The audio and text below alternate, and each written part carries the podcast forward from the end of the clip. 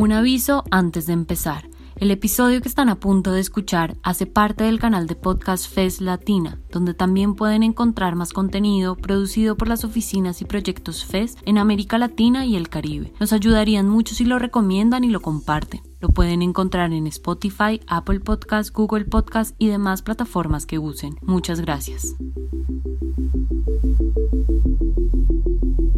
El nuevo coronavirus llegó al mundo y Paraguay no fue la excepción. Visibilizó una serie de falencias y carencias en diferentes ámbitos de la vida social y política de las y los paraguayos. Sin embargo, también generó respuestas por parte de la ciudadanía. Este podcast forma parte de la serie de Desafíos Pandémicos en Paraguay y esta primera parte es sobre mujeres y educación.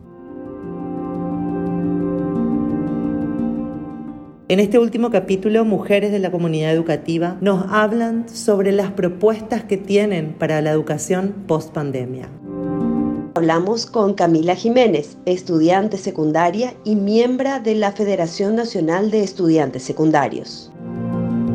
Lo que es seguro luego de esta pandemia es que nada va a volver a ser igual y no solamente para el sector educativo. La propuesta más acertada y a lo que se debería llegar es a una apertura total de escucha de todos los componentes organizados de la comunidad educativa y de esa manera poner en marcha los mecanismos, las técnicas e ideas que puedan surgir a partir de cuestionarnos qué tipo de personas queremos que salgan del sistema educativo para un nuevo Paraguay y que por supuesto se lleguen a políticas educativas que puedan persistir a través del tiempo. Ángeles Ferreira es docente y tutora.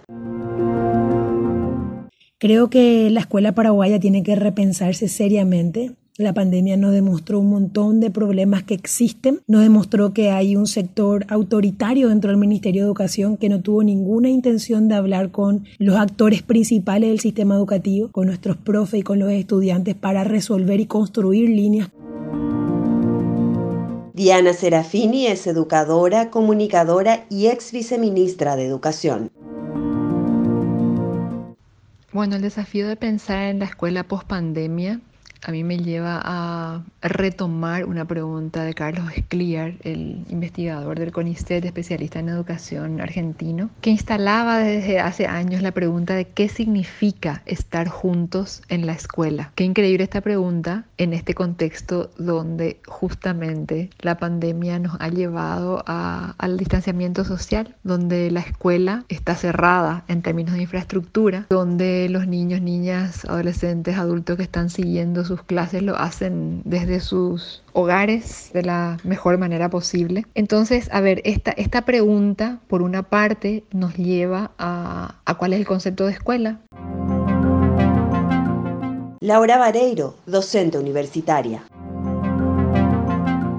pienso en una educación ideal y me imagino un espacio en la universidad donde todas las personas puedan estar ahí, donde cualquier persona que quiera estudiar pueda participar, que no tenga ninguna limitación para poder hacerlo, ni arancelaria, pero ni ninguno otro de los obstáculos que se presentan para poder estudiar, acceso a la información, posibilidades de pagarse las fotocopias, los libros, de poder tener acceso a internet para poder poder encontrar el material que el profe recomendó, de poder tener recursos para llegar a la facultad, llegar en condiciones dignas. Lía Rodríguez, estudiante universitaria y miembro del movimiento estudiantil Sununu. Esta experiencia nos remite al fortalecimiento de las instituciones públicas y a la defensa de los bienes colectivos. En este sentido, la educación post pandemia debe reformularse a partir de miradas que entiendan los derechos humanos como bienes colectivos innegociables, eh, que debe estar al alcance de todas las personas. En este caso, que toda la sociedad paraguaya tenga acceso a la educación pública en todos sus niveles.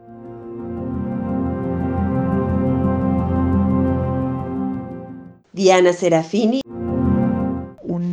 aprendizaje, digamos, o una evidencia que nos deja la pandemia, yo creo que es la importancia del acceso a la conectividad como un derecho humano, como se está resaltando y remarcando, pero al mismo tiempo eh, de valorar los recursos digitales, la conectividad, las TIC en general, las herramientas tecnológicas, sigo sosteniendo que no es lo esencial en el acto pedagógico ni lo va a ser. Sí debe existir esa accesibilidad, esa conectividad y ese acceso a herramientas, pero no es lo que determina la calidad del aprendizaje, digamos, ¿verdad? El vínculo pedagógico para mí sigue siendo el principal para que se produzca el aprendizaje y, y eso es importante remarcarlo. Creo que nada, nada reemplaza el estar presencialmente con las otras personas. La presencialidad entre docentes y estudiantes es, eh, a mi criterio, absolutamente irreemplazable. Camila Jiménez.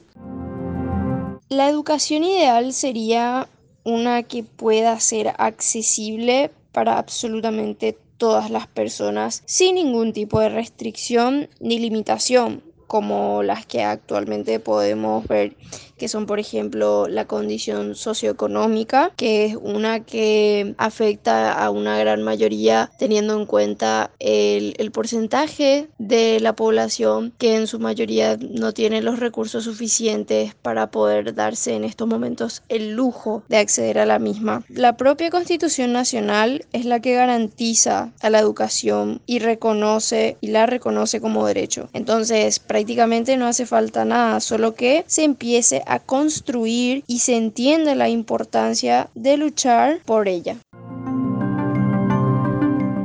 Ángeles Ferreira. La pandemia nos, nos, permitió debatir qué es educación y por qué la educación es importante. Al final, qué se da en ese espacio educativo, que más allá de los aprendizajes de, o el contenido de los currículums, sean esas relaciones sociales, esos vínculos que nos permiten aprender a relacionarnos, que nos permiten tener los conocimientos básicos para pensarnos cuando pensamos qué es importante en esta pandemia y en esta pandemia, más que continuar el 4x4, es importante acompañar a estos colectivos, a las futuras generaciones o a las generaciones que están aprendiendo a seguir desarrollándose como personas, a comprender lo que está pasando. Entonces el currículo tuvo que haber sido modificado. Yo creo que el ministerio no lo plantea de esa forma y creo que al final en la práctica fueron los docentes y las familias quienes hicieron esas modificaciones curriculares. Entonces nos queda esta tarea de registrar, por eso me parece tan importante de esto, registrar las experiencias, registrar los pasos y las decisiones para poder aprender de esta experiencia y modificar aquellas cosas que nos permitan a largo plazo seguir llegando a más chicos, chicas y adultos en el sistema educativo. Laura Vareiro. La propuesta de la educación post pandemia tiene que ser, tiene que estar marcada por una profunda reflexión constante de toda la comunidad educativa, un diálogo constante entre todos los miembros, los estamentos de la comunidad educativa, de los, las estudiantes, docentes, personal, el equipo técnico, el personal administrativo. Creo que todos tenemos que estar en un diálogo permanente y creo que no podemos pensar, o sea que tenemos que prepararnos para, para una educación presencial y virtual. Creo que tenemos que encontrarle eh, la vuelta a la virtualidad en el sentido de poder, bueno, dar las mejores, tener las mejores herramientas, pensar también porque pedagógicamente hay que cambiar. No es, la virtualidad no implica meter en un, lo que era la clase virtual en un paquetito. Lía Rodríguez. La pandemia evidenció que este modelo socioeconómico privatista no es el camino y que ante los problemas sociales la respuesta es siempre colectiva y no individual.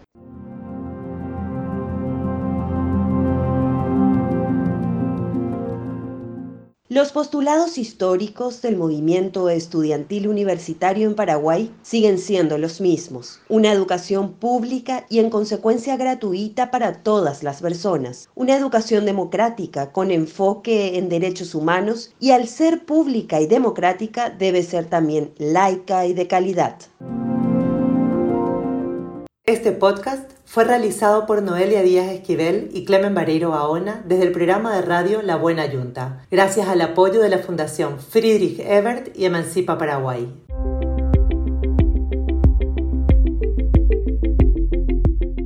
Muchas gracias por llegar hasta el final. Si les gustó, nos ayudaría que lo compartan. Recuerden que este episodio hace parte del canal de podcast FES Latina, donde también pueden encontrar más contenido producido por las oficinas y proyectos FES en América Latina y el Caribe. Nos pueden encontrar en Spotify, Apple Podcasts, Google Podcasts y demás plataformas que use. Les esperamos en un próximo episodio.